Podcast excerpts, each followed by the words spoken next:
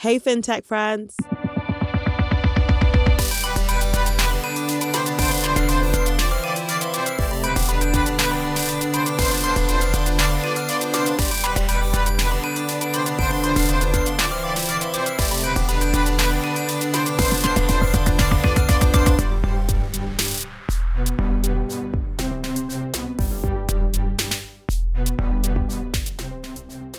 Hey, FinTech friends. My name is Helen Femi Williams, and I'm your host of this new podcast, Hey, FinTech Friends.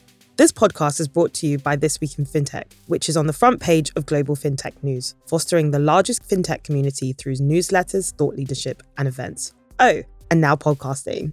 And what's quite cool about this community is the creativity, the intelligence, and also an understanding that those who work in the field are just regular people who've decided to devote themselves to solving a particular problem. And with that comes a unique mix of finance, technology, and fun, which is exactly what this podcast wants to explore. So expect this content to be informative, yes, but we're also keen to get to know our founders and ask them the questions that you didn't know you needed answering. So let's talk about the structure of this podcast. First, we're going to go through the news. And if you're a subscriber to the This Week in FinTech newsletter, you're in luck because this is the audio version. And then we're going to have a chat with this week's friend Swati, the co founder and CEO of PropelX.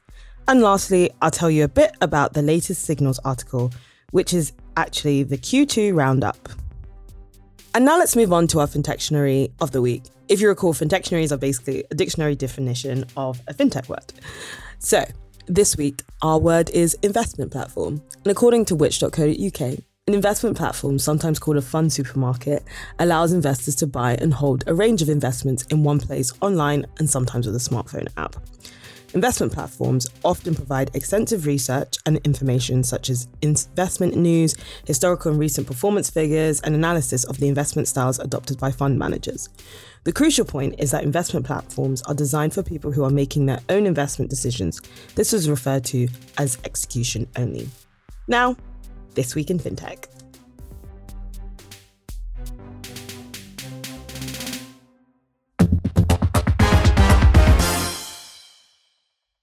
This week in FinTech, in product launches, Japanese messaging super app Viber launched Payments, a mobile digital wallet for paying bills and transferring money.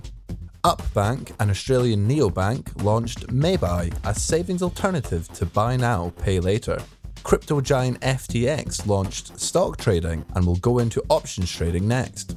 Warranty provider Extend launched shipping protection for purchases. Binance launched its crypto card in Argentina, and Yapily launched a variable recurring payments product and signed Volume as its first customer. A Chinese consortium launched a Swiss stock exchange connection. In other news, in a continued escalation of the African regulatory pressure on large fintechs, the Central Bank of Kenya directed all banks to stop working with Chippercash and Flutterwave. The Bank of Ghana is probing Flutterwave as well.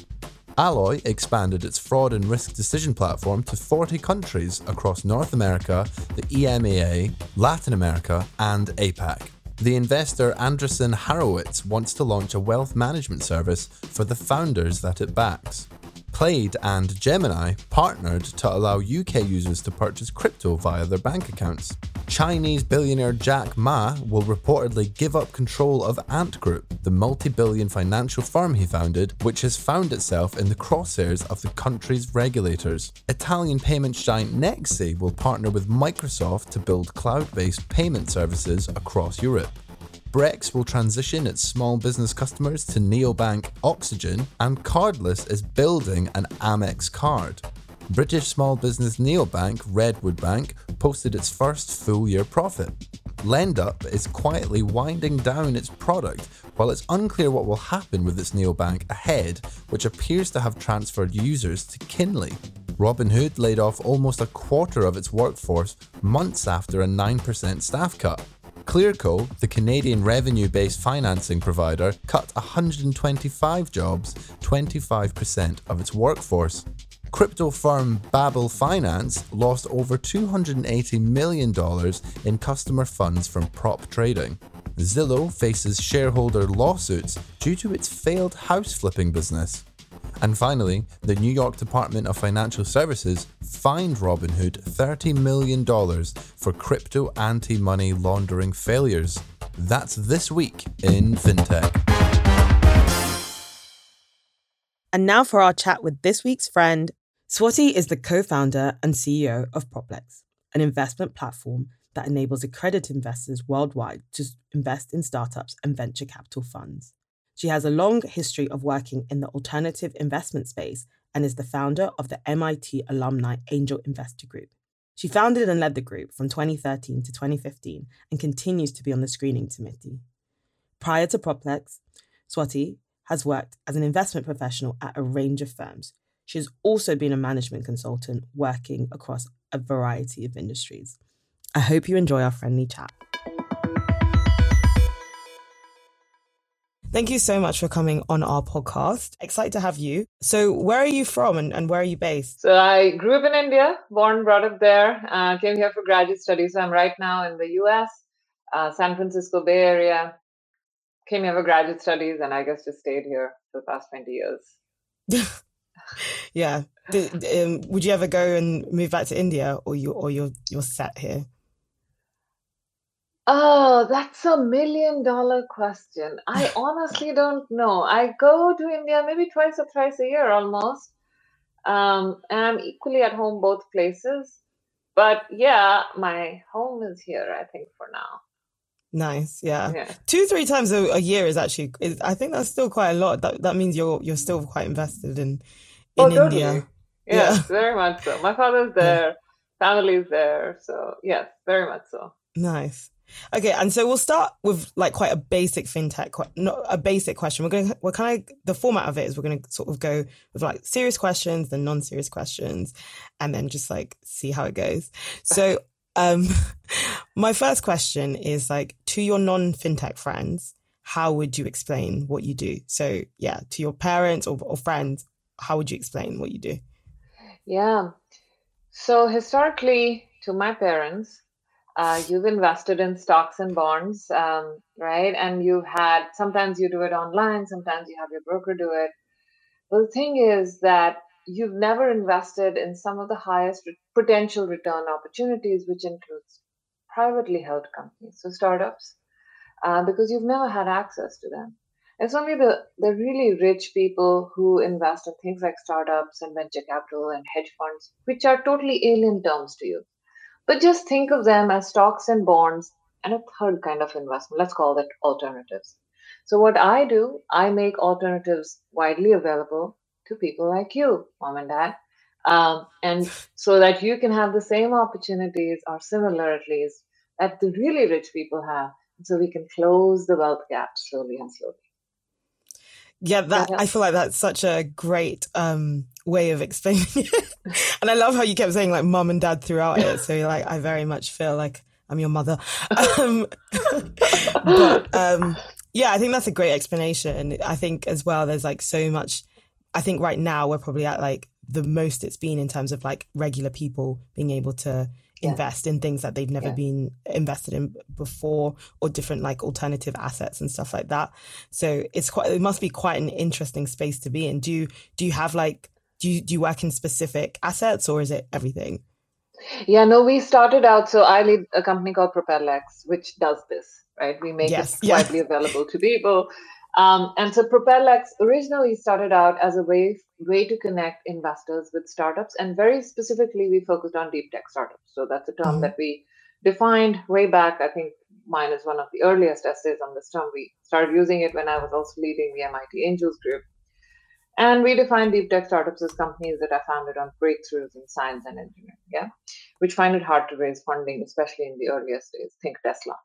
But so originally it was startups only, very specifically deep tech startups. And then along the journey, we expanded into startups more broadly and very specifically deep tech and fintech, and then broadly startups. And then now we do broadly three types of alternative assets direct investments in startups, investments in venture funds, investments in hedge funds. So our first hedge fund is coming on board hopefully next week or the week after, depending on compliance. That's quite broad and that's so many different things. What what do you what is your interest? Oh, I guess those are three things that interest you, but like what what's your favorite to kind of work with? Oh, favorite. My passion is deep technology startups. There's no question. I'm passionate about science. I'm passionate about engineering. I'm passionate about companies that are leveraging breakthroughs in science and engineering to change the trajectory of humankind. That is my interest, and that's why I started down this path originally. Um, and I hope I can do more of that. Yeah, and actually, yeah, let's circle back because actually we haven't even spoken about like how you got to where you are now. So, do you want to tell us a little bit about like? So we know you grew up in India, then you moved to America. Like, what, what, what, what's all the in between from there? okay, that's a black box, but let me enlighten the audience. So, yeah, I came here for grad studies, went to Berkeley, went to MIT, became a management consultant for several years um, went back to MIT Sloan to get my MBA full time, and then started in investing world. So I did my summer at Temasek, which is a, a sovereign fund of Singapore, kind of like quasi hedge fund investing in public and private equities. Then I worked at Siemens Venture Capital, which is uh, in doing growth equity in Boston. And then I moved to San Francisco Bay Area doing private equity, really carve outs of backends of insurance companies, very uh, operational kind of work. But coming to San Francisco, the vibe is such that you cannot avoid startups that thrown at you from all angles. So I got very interested in startups. It's um, very exciting, and I thought maybe I can be an angel investor. Know, so I started visiting various angel groups, and this was way back in 2013. Um, and all the angel groups at that time were doing what is they used to call SoLoMo, so social, local, mobile, those kinds of investments, right? So mobile apps was a big thing back then. But it wasn't compelling for me because my passion really is how breakthroughs in science, breakthroughs in engineering are changing humankind, right? And so I said, I'm going to start our own angel group for MIT alumni. So I did. Uh, the MIT Alumni Angels of Northern California, which is now quite big. Uh, and very soon, within a year, we grew it to almost one of the biggest groups in the Bay Area we did more deals than other groups. We deployed more capital than other groups. And we focused the group on deep tech startups, right? And I realized at that time a couple of different things that companies which go on, which have the potential to go on to become the Teslas and the Illuminas of the world, but they find it really hard to raise financing, especially in their earliest days. And like I said, you know, think Tesla. Tesla is a case in point. They didn't have the financing for the longest time, and now look where they're at today, right? so, um, so we focused that group on deep tech startups, and I realized that these companies find it really hard to raise financing, even though they have the potential for high return. At the same time, what we did different about the group was we didn't really have a minimum investment or you have to pay dues or anything. We opened it up to accredited investor alumni, you know, fall stripes. So you, if you're making the cut, then you're eligible. And I realized so many people want access. So many people didn't have access. And that's why our group, our group became very large because we didn't have these minimum requirements and whatnot. Um, and people want access. And that's when I started PropelX because I said, okay, you know what? There is a bigger opportunity here. On the one hand, there are people wanting access. On the other hand, there are startups finding it hard to raise financing. Let's do something Bring about it. Together. So I started yeah. PropelX as a way to connect investors with deep tech startups originally. And then, as I mentioned, we grew, we grew, we grew. So that's such an interesting story. So, like, could, for instance, let's say that I had some money, or or, or if I, let's say I didn't, let's say I had like a hundred pounds or something, or dollars. Is that something that PropelX starts in? Because I know you said there's no minimum. So, can the average person, the average Joe, just be like, "Oh, I've got some change," or so change is uh, uh, not. Uh, what I meant was there's no twenty-five thousand dollars, but yeah. we do have to have a minimum. Um, so there are some SEC standards, uh, which is um, the regulator regulator in North America, um, and we have to focus on accredited investors, which is mm-hmm. people that are earning two hundred thousand dollars or more in income uh, as an individual, or three hundred k or more as a as a couple, uh, or they have, if they have no income, let's say they're retired, they have at least a million in assets, not including their home. So that's who our audience is. And so to make sure that we are actually at least meeting their needs, our minimum is $5,000. which mm-hmm. is still way less than what the average angel investor check size is, which is around 25k. So this is a fifth of that.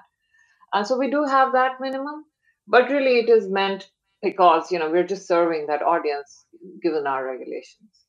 We're yeah, not a crowdfunding platform, you know. Yeah. Uh, yeah. Yeah, that makes a lot of sense, but it still allows like it still democratizes the process yes, of like finance. Exactly. Exactly. Yeah because even so like like you said before that even that group didn't yeah there was a, there, there was only like certain ways you could invest. So you like even if you are have a minimum of 5000 pounds you're still like democratizing it to that class. And like Absolutely. like you said below that you have like crowdfunding platforms yeah. for for people's spare change. Yes. For people with spare change. That's yeah, yeah. And um, like, what does the sort of like long term goals of like PropelX look like, or or or, or of you as well? Yeah, my mission in life really is uh, to grow PropelX, and the mission of PropelX is to democratize these kinds of investments. The vision really is that the private markets should be as thriving, liquid, active as the public markets. They should be as available to at least ordinary accredited investors as the public markets. Today, they're not. So imagine a world where you know the ordinary accredited investor could create an account, log in, just like they log into their Schwab account or their Fidelity or E-Trade or what have you account. And within that, you know, you look at stocks, bonds, mutual funds, but you could also look at privately held companies, uh, you know, at all stages, Series A, B, C, D, E, that's interesting. Or you could look at hedge funds of all types and invest in those. And you could have an allocation that says, okay, X amount to stocks, Y amount to bonds, um, and Z amount to alternative assets. And this is how I'm going to divide it. And it's all available on your platform of choice, uh, your broker of choice. And that's the vision that I'm pursuing. And that's the vision for PropelX. You know, we want to be distributing all of these to all of the brokers. We want to make it available. Yeah, that sounds really good because then, yeah, like like you said, people would just be able to kind of like choose where they're doing it. It could be fast. It could be on. I don't know. Do you guys have an app or is it like a website? How does it work? So it's on the website. Currently, it's on the website, but yes, an app is in the making. little by little, baby steps yeah, you you can't do it all at once. One yeah. one step at a time. And um, in this field, like it could be around like kind of investment platforms or, or just in general. Do you have some some sort of like fact or stat that you learned recently around this area that you kind of want to discuss or bring to the podcast? Yeah. Uh, so you know, I there was a recent report released by UBS on the state of family offices and what they're doing there has been a lot of uh, volatility this year you know so the question for people like me was always oh my gosh what are people going to do about private assets? Is this how does this impact private assets? A whopping 51% of family offices are intending to increase their allocation this year and going into 2023 towards direct investments in privately held companies so they're going to invest directly in companies. 51% mm hmm of family offices plan to do that, and they want to do more of it. And I think it was some like 40 plus percent, something like that. Hang on, let me find that report. So 28, some 38, some major percentage. Here we go. Uh, 44, 44% intending to increase their allocation to funds, private equity funds as a whole. So that tells me that this interest is likely to sustain, you know, through a recession or not. Um, it's likely to sustain because these are the assets that are generating returns at this time. Yeah, I think you can't deny that that is the kind of the route that people are going to. Like, I guess it's like being able to put your money in loads of different places rather than just like one. So, for instance, like like you said, You've got people investing here. They might still have stocks and bonds. They might randomly have money and just sitting in the bank. They might have a credit card. So I guess it's all about like how people are changing where they put their money or like moving it around a bit more. Do you yeah. find that people are moving more in, or, or do you find that people are like, I'm going to take my money out of, I don't know, um, gold and put it into like a startup? Or is it more just like people are spreading it around? Gold was a random.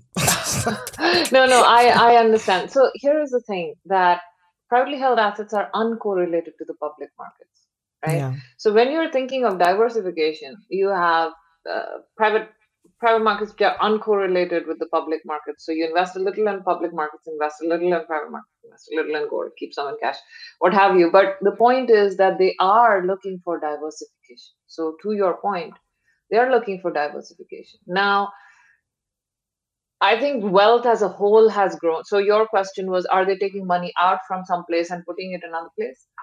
That has to be the case if you're looking at a total of 100%. But in general, wealth as a whole has grown. So I might have had $100 yesterday, today I have 150. As a whole, wealth has grown because a lot of money has been pumped into the market. So there's more money going around, anyways. So therefore, it is being allocated also to all these different asset classes. Okay, cool. It is. It's so funny when you say like money's grown. I was. this is a little bit of a tangent. I was just looking at like the price of like the pound yesterday. Uh, it's like it has... it's gone down. Yes, it's I'm really... sorry. but the dollar obviously I know, yeah obviously i know that's not what you mean but like i was yeah. looking at i was like i can't even remember a time where like the euro and the dollar was more than the pound i'm like wow times are hard here yeah. like I was like, one yeah. day you just wake up. But yeah, I know that's not what you meant. It's just me like feeling sorry for myself with, with the pound. Oh, it's gonna um, be back. And yeah, it will be back. I have no doubt. Exactly. It's like one of those like weird little freak things. It's, I think it's because of like everything that's happened like in the past week with politics and Boris Johnson resigning and stuff like that. I'm going to assume. Um, but yeah, we'll be back. And so, what is your biggest dream or vision for fintech or or or in or investing um, ah, what is your biggest dream for fintech or vision? Yeah like i mentioned you know, the, my vision is that private markets be more available. Yeah. Be as thriving be as active as liquid as public markets or get close anyway that's yeah. the vision that's the dream i'm working to, towards and i hope i'm able to contribute to making it happen cool and I've got three more sort of serious questions, and these are questions which our previous guest has asked. So I kept, um, so every episode I basically ask people, what should I ask the next guest? um, so our first guest, Rohit, he asked, um, what was your sort of oh shit moment in your career? So by that he means like something was going really well and then you messed up. oh, okay. So when we started the MIT Angels Group, I think I had approached the president of the MIT Alumni Association locally, and um, I said, "Hey, you know what? We want to start an angel group. Why don't you send out this? Uh, when you send out your next email to all your members, all twelve thousand plus of them in the Bay Area only, why don't you send this a link? This is a link to a Google spreadsheet. If they're interested in being an angel investor, they should put their name, uh, address, when they graduated, some details about themselves, confirm that they're accredited, etc., etc. And we'll have a spreadsheet of people. I said, okay, send out the spreadsheet. What happens within 20 minutes of that email going on, going out, that spreadsheet had names of 300 plus people and growing every second. I'm like, oh shit, everyone can see the names of all the accredited investors here. And I don't know who all this is going to. And so within 20 minutes, I had to think, okay, my God, how do I how do I correct this? And I redirected that link to that spreadsheet and I deleted all the names and I said, if you want to register, please click here. And that basically went to a form. And it was an ocean moment because I was like, oh my God, did I just kind of expose the names of all wealthy people in the MIT community to everyone, the whole world? So, but I, we corrected it. oh my God. When you first started speaking, I was like, wait, is she saying that her ocean moment was like the the fact that the list was growing because I was thinking, isn't that a good thing? But then yeah, like because I was like, what what's the problem here? Like, but then I was like, oh my god, no. Okay, I understand. Like, yeah, when you kept yeah. going, I was like, okay, yeah, that that that's quite a thing. Well, yeah, you corrected it quite quickly, twenty minutes. I, yeah, I should start like keeping, yeah, I should start keeping count of like when how how quick someone's oh shit moment, like um, how quick it was to be corrected. Um, question from I guess last week was um, what market or thing are you excited about? I feel like I already know that. like, yes, of course, I'm excited about the private market. Yeah, I'm I'm really excited about. It. I'm excited about the day that people can invest in hedge funds with small amounts of money. I mean, I think we're making that happen, but more broadly. Yeah, more just like mutual funds. after all, hedge funds are also investing in many publicly traded things. Why can't people invest in them? Excited about that. Nice. And um, what? So this is this is our, a question from Pierre from two weeks ago. What keeps you up at night, professionally and also personally? Oh, well, personally, I have everything to be grateful for. Yeah, I have two oh. children, and they're super awesome, and I am very fortunate. But nothing keeps me awake at night except, oh my god, did I eat too much today? Always. but professionally, yes, things do keep me awake at night. I feel, you know, it's one thing to have this mission to make it more broadly available, to make alternative assets more broadly available. But it's quite another for my audience to recognize that they have the need. You know, turns out investors don't know these things exist, don't know when you don't even know that you have a need how are you going to access it right? So investor education is a big thing for us and that's part of what i'm doing right now is trying to talk to people tell them what we're doing what exists what is available to them you know what's available going into the future. But yeah that's something that worries me is that look we're making all these efforts and people don't even recognize or may not recognize for a while because financial turns out that financial services have a long life cycle. Like people don't recognize when 1900s people started selling stock under that tree in, near the New York Stock Exchange. Most people didn't realize this is something that I should invest in. That concept didn't exist. So this concept today of investing in alternative does not exist. We need to educate people. We need to educate investors broadly worldwide that these are things that are worth exploring. No, you're right. And even on a very basic level, I think like, I think everyone, or not everyone, I think a lot of people can agree that like just financial literacy in general is such an issue. And you're right, like there's so many different alternative, whether it's alternative assets or just investing in general, or like yeah. people are, like you said, people are moving their money in so many different ways. And we don't really have that like financial literacy to kind of back it up. Like I can't remember in school learning about anything to do with investment, money, like what what even is a balance sheet, like all of that. Isn't that shocking? Isn't is, that yeah. isn't that shocking to you that you learn math and science which you don't use on a daily basis? Like who uses Newton's uh, laws of motion on a daily basis? You don't, right? Yeah, but you use money every day. You use yeah. money every day, and no, no, no, it, yeah, and it's intimidating it. because I thought it's no, you're right because it like it. Sorry to cut you off, but like it's intimidating when you don't know it because then you look yes. at one of these things like a I don't know um yeah like a balance sheet or something and you're like what is that because it looks foreign but if someone explains it to you for five minutes it's like oh right okay yeah assets means this like whatever EBITDA or whatever do you know what I mean but it's just like without knowing that like Absolutely. Because it is kind of common sense, but it's just like no one teaches you the common sense or the vernacular that like comes with these words. So I, yeah, I think it's a problem here for sure. Like but then I, yeah, like you said, I could probably look at some algebra thing and like understand where X is going or something. No, um, but the which point is also is, useful. uh, yeah, but it is. I feel that we don't use. We study physics, biology, chemistry. I studied it from seventh grade onwards until you know college, and I don't use any of it today. Mm. And nobody taught me the basics of finance, NPV, what is the meaning of interest rate, how to like these are things everyone uses every day. How mm-hmm. come we are not taught these at school?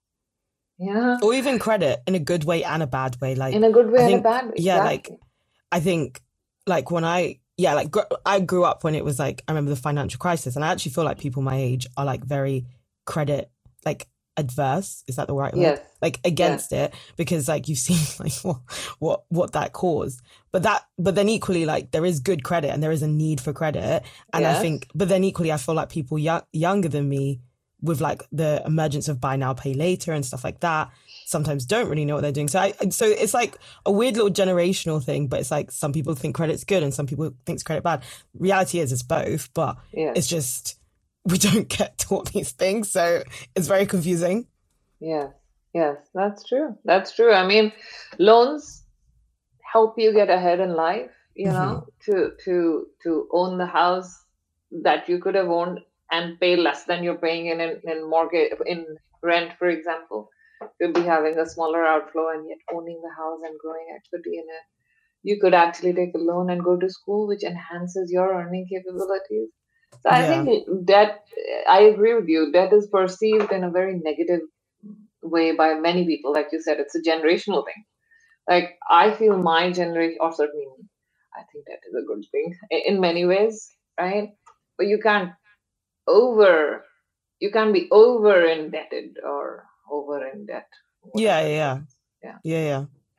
No, I so, totally agree. But it's a fine line.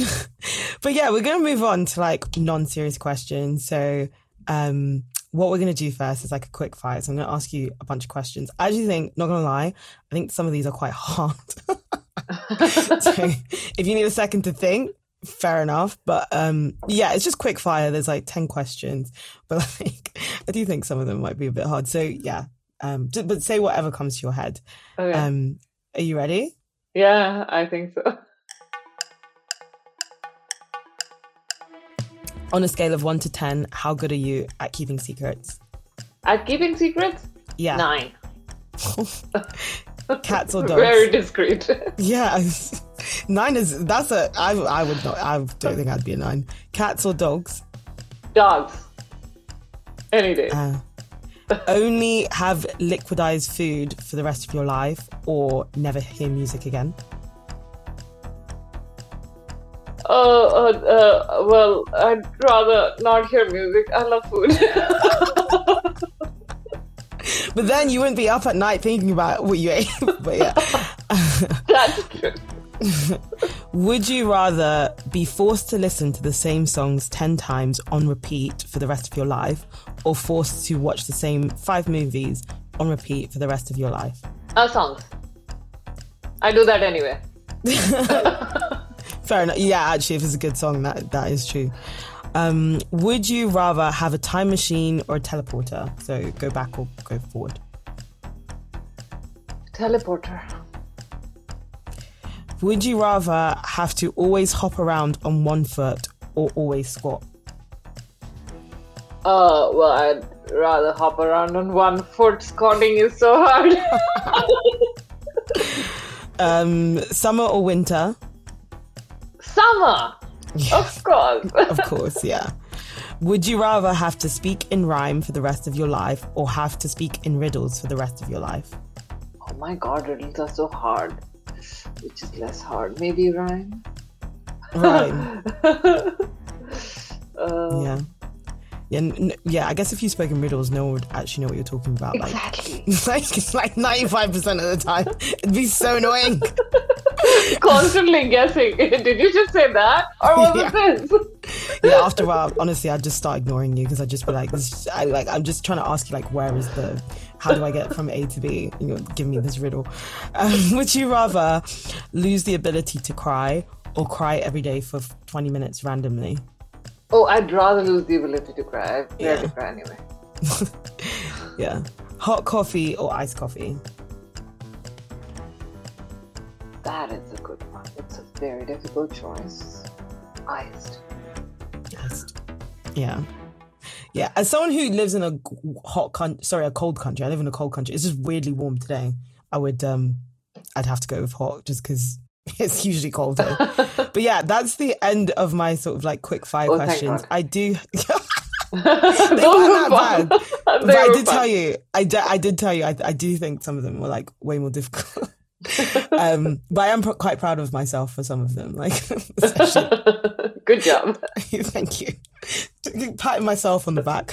Um, um, but yeah, I guess um, I have like one last question for you, and um, you can sort of expand. But if you weren't doing this, and you, what what would you be doing? I'll still be investing. I think I'd be doing hedge funds. Uh, okay. I, I, think it comes to. Um, I'm interested in finance in general. I'm mm-hmm. interested mm-hmm. in numbers. I'm interested in quantitative stuff. Um, um, you, uh, someone else asked me this. I said I'd be doing hedge funds or sports betting uh, very similar. to be honest, they are kind of because it's all about trends and so on. Have you seen the movie Moneyball? No. Yeah, I like that. Yeah, okay, you see it. It's about it's not about sports betting, but it's about anyway, you'll see it. But point being that I like numbers and anything to do with that and trends and you know, that kind of thing. So I like it. Yeah. Okay, cool. I will put Moneyball on the list as well.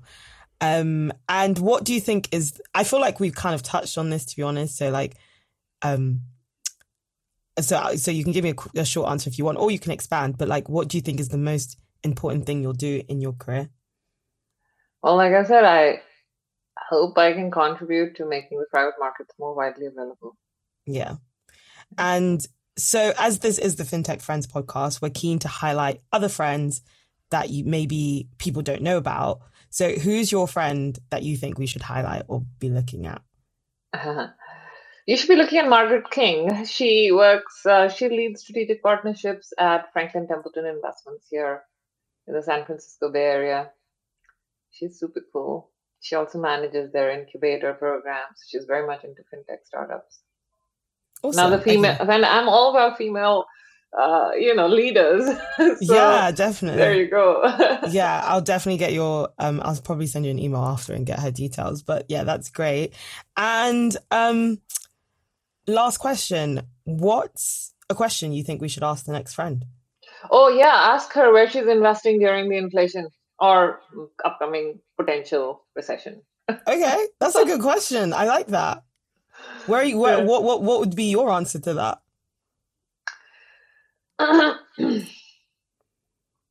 so I feel that everyone has a different risk profile. So if you're not feeling comfortable making an investment, all, all sit tight. Nobody's forcing you to do so, and you don't have to feel a fear of anything, you know. Um, but I uh, am a risk taker, uh, and therefore, for me, I feel stocks are going down. Ooh, opportunity. you know? so I'm gonna wait for a. Um, I'm gonna wait till the next Fed meeting and see where. So the thing is, the hypothesis is that uh, stock prices don't bottom out until we kind of know what's the uh, terminal interest rate going to be, or where the Fed stops hiking the interest rate. But we have to be a little bit quicker than that and kind of foresee and uh, make the investment. Obviously, by the time that happens, it would all be baked into the stock prices. So but on that hypothesis, I'd love to do more research and invest uh, in the public markets, certainly at the right time, but also in the private markets. I mean, private markets are less impacted by a lot of what is going on, but they are. They are impacted. Valuations are coming down. Um, for someone like me, it would be an interesting time, but that is not the case for everyone because, mm-hmm. you know, I'm a regulated person. So, um, I feel it is important to for people to know your own risk profile, you know, your own potential liquidity, how much money you have, how much you can afford to lose before you take these decisions, right? Um, and so, like I said, you know, if you're feeling uncomfortable, don't do it. Sit on the sidelines. You know, um, if you feel you can take the risk, do your due diligence before you take any decision. So there you have it. Nice. Okay, cool. That's a that's a good answer. I thought he was gonna oh, oh, okay, I've got one more question then, I guess. Uh-huh. If you were I know you said you're like a very regulated person. Is there anything that you invest or have invested in or want to invest in that's like not regulated? So like not what's the word? I guess something that you've that that goes against kind of your risk profile or Oh, have I invested in things that go against my risk profile? My gosh, that would have to be like something very slow and steady. Like, come on. Maybe tips, treasury, uh, uh, kind of inflation protected securities. I don't know. I haven't, um, you know, this, uh, sorry, that was a flippant answer. On a serious note, um, I don't uh,